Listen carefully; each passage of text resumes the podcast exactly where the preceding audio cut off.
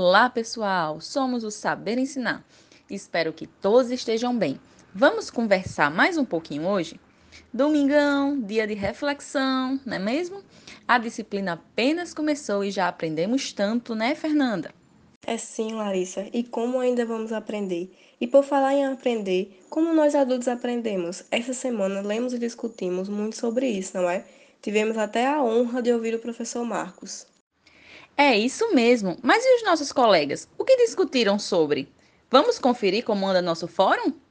Isso mesmo. Hoje é dia de ver o que você, cara ouvinte, teve a dizer sobre os determinantes da aprendizagem e os estágios e desenvolvimento do aprendiz. E de quebra, ainda vai receber o nosso. Vamos lá. Nosso fórum começou com a nossa querida colega Priscila, que logo no início já questionou o contexto do enfermeiro como educador e o que levar em consideração. Segundo Priscila, no ambiente de trabalho, o profissional de enfermagem tem um grande papel na orientação dos pacientes sobre o autocuidado.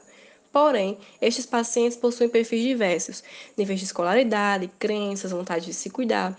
Tudo isso deve ser levado em consideração antes que as informações sejam transmitidas. E não parou por aí não, hein? A nossa colega Anne também veio somar esforços e completou. Considero que o enfermeiro é um educador nato. Os textos me remetem à questão curricular da formação do enfermeiro. Trabalhamos durante a graduação principalmente quando o enfoque é a saúde coletiva, termos como educação em saúde e promoção da saúde. Dessa forma, quando formados, devemos ser capazes de desenvolver habilidades voltadas para a educação e promoção da autonomia quanto à saúde dos, dos indivíduos que cuidamos. No texto, o autor menciona questões como a falta de tempo da equipe de enfermagem como empecilho. Trago outro possível problema.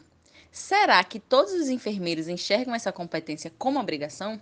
Geralmente, durante a assistência de enfermagem, principalmente no âmbito hospitalar, valorizam o enfermeiro que possui grande habilidade técnica. Dessa forma, somos induzidos a deixar de lado atribuições voltadas para a educação, como exemplificado no texto, Entretanto, considero que essas ações devem ser valorizadas como parte indissociável da enfermagem.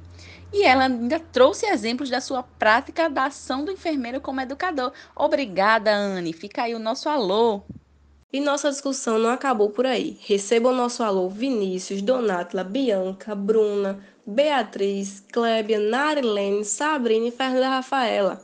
Vocês também deram um show em participação no nosso fórum, abordaram os conceitos expressos no capítulo 4 do livro e ressaltaram que o processo de ensino-aprendizagem é coparticipativo. Não adianta o enfermeiro utilizar em suas avaliações diagnósticas o que realmente é importante, as mais diversas e dinâmicas formas de ensinar, quando o paciente ou responsável não tem interesse em aprender e acrescentaram que, além do aprendiz ser a pessoa mais importante no processo educativo, é necessário que o educador possua a sensibilidade de perceber os possíveis problemas do aprendiz, realizando análise diagnóstica da situação e que, assim, possa intervir, engajando o aprendiz na definição dos seus problemas e no planejamento de suas ações adaptadas às circunstâncias e à realidade em que vive, de forma que seja algo alcançável para ele. Deixamos aqui nosso parabéns à Kleber, que trouxe o exemplo de sua prática e ainda nos apresentou os resultados. E não acaba por aí não, hein? Nosso colega Michel Platini também complementou o tema. O adulto aprende diferente da criança. O mesmo precisa de motivação para tal. Dessa forma, a aprendizagem só será efetiva se aplicarmos teorias e técnicas adequadas, ou seja, temos que conhecer o aluno. A motivação está inteiramente ligada com o aprendizado. E qual o que, o que é que motiva o adulto? Um evento positivo na sua vida, como por exemplo, casamento, um novo emprego, um filho, um relacionamento. Ou seja, mudanças levam a nova, novos aprendizados, mesmo que essas mudanças causem medo. Logo em seguida, nossa professora Viviane, um alô para a senhora também, professora, nos colocou a pensar sobre a prontidão a aprender e dessa vez, Leandro já iniciou nossa discussão com os tipos de prontidão. E quais são esses tipos de prontidão, meu caro ouvinte? Como abordado no texto, conhecemos os quatro tipos de prontidão para aprender: prontidão física, na qual são observados aspectos materiais, corpóreos e da natureza humana, prontidão emocional, na qual se avalia aspectos das funções psíquicas dos indivíduos, prontidão experiencial, na qual se avalia a positividade ou negatividade de experiências anteriores do indivíduo, e a prontidão intelectual, que diz respeito aos níveis de conhecimento do aprendiz, sua base, capacidade e preferência para aprender. Mas e o que seria prontidão para aprender? Para você que está nos ouvindo, nosso colega Lucas lembra para vocês. A prontidão em aprender pode ser definida como um momento em que um aprendiz demonstra interesse em aprender a informação necessária para manter uma boa saúde ou se tornar mais habilidoso em alguma tarefa.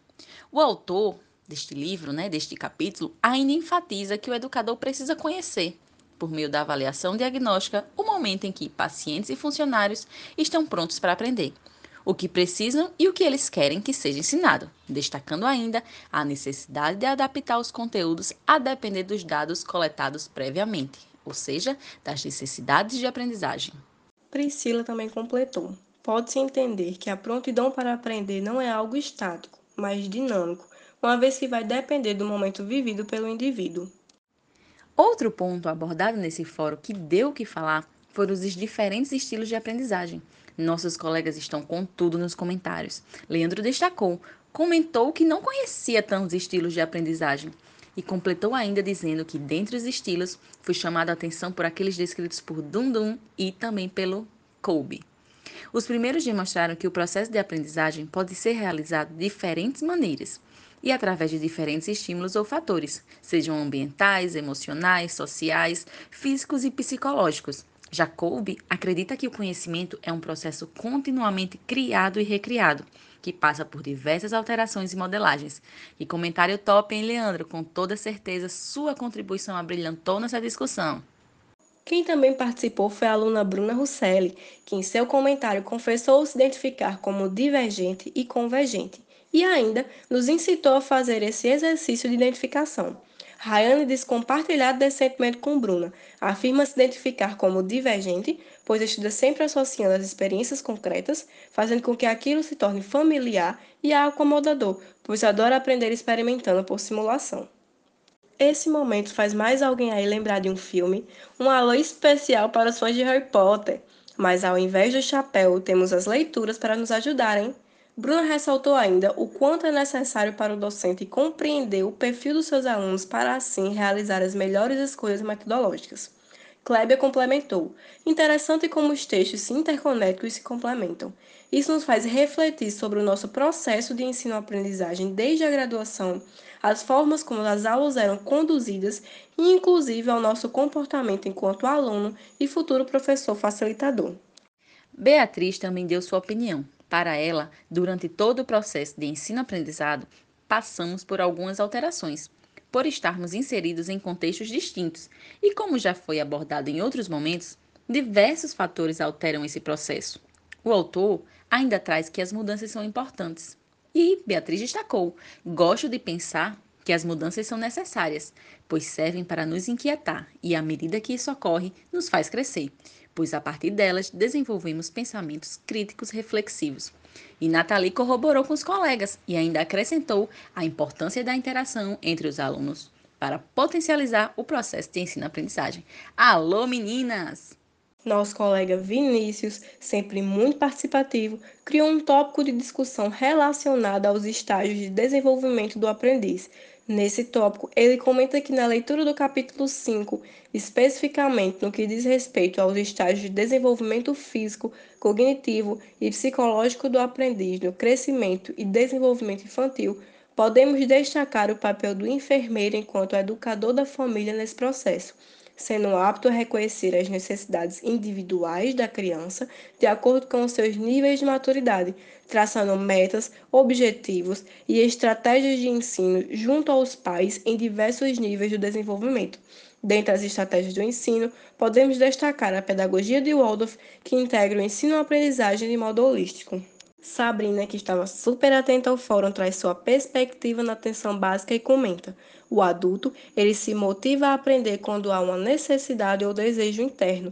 Portanto, o enfermeiro deve conhecer este desejo, para dessa forma criar estratégias de ensino voltadas à vontade do adulto, além de reforçar que para o adulto, o grupo de discussão é um método atrativo no ensino, Logo, o enfermeiro que atua no PSF dispõe da utilização de estratégias como esta na busca do autocuidado, nos grupos de hiperdia, nos cursos de pré-natal e no cuidado ao idoso, entre outros, que utiliza de rodas de conversa e transmissão do conhecimento, onde o enfermeiro é um facilitador e promove o autocuidado e a saúde dos pacientes. Então é isso, gente. Discutimos muito sobre os determinantes da aprendizagem e os estágios de desenvolvimento do aprendiz. Vimos que o adulto aprende diferente da criança e que essa aprendizagem só será efetiva se aplicarmos teorias e técnicas adequadas. Agradecemos de coração a contribuição do pessoal. E se você não recebeu nosso alô, não fique triste. O fórum continua aberto. Vai lá e deixa sua contribuição. Então é isso, pessoal. Chegamos ao fim de mais um episódio. Se cuidem, estudem e até a próxima. Beijinhos!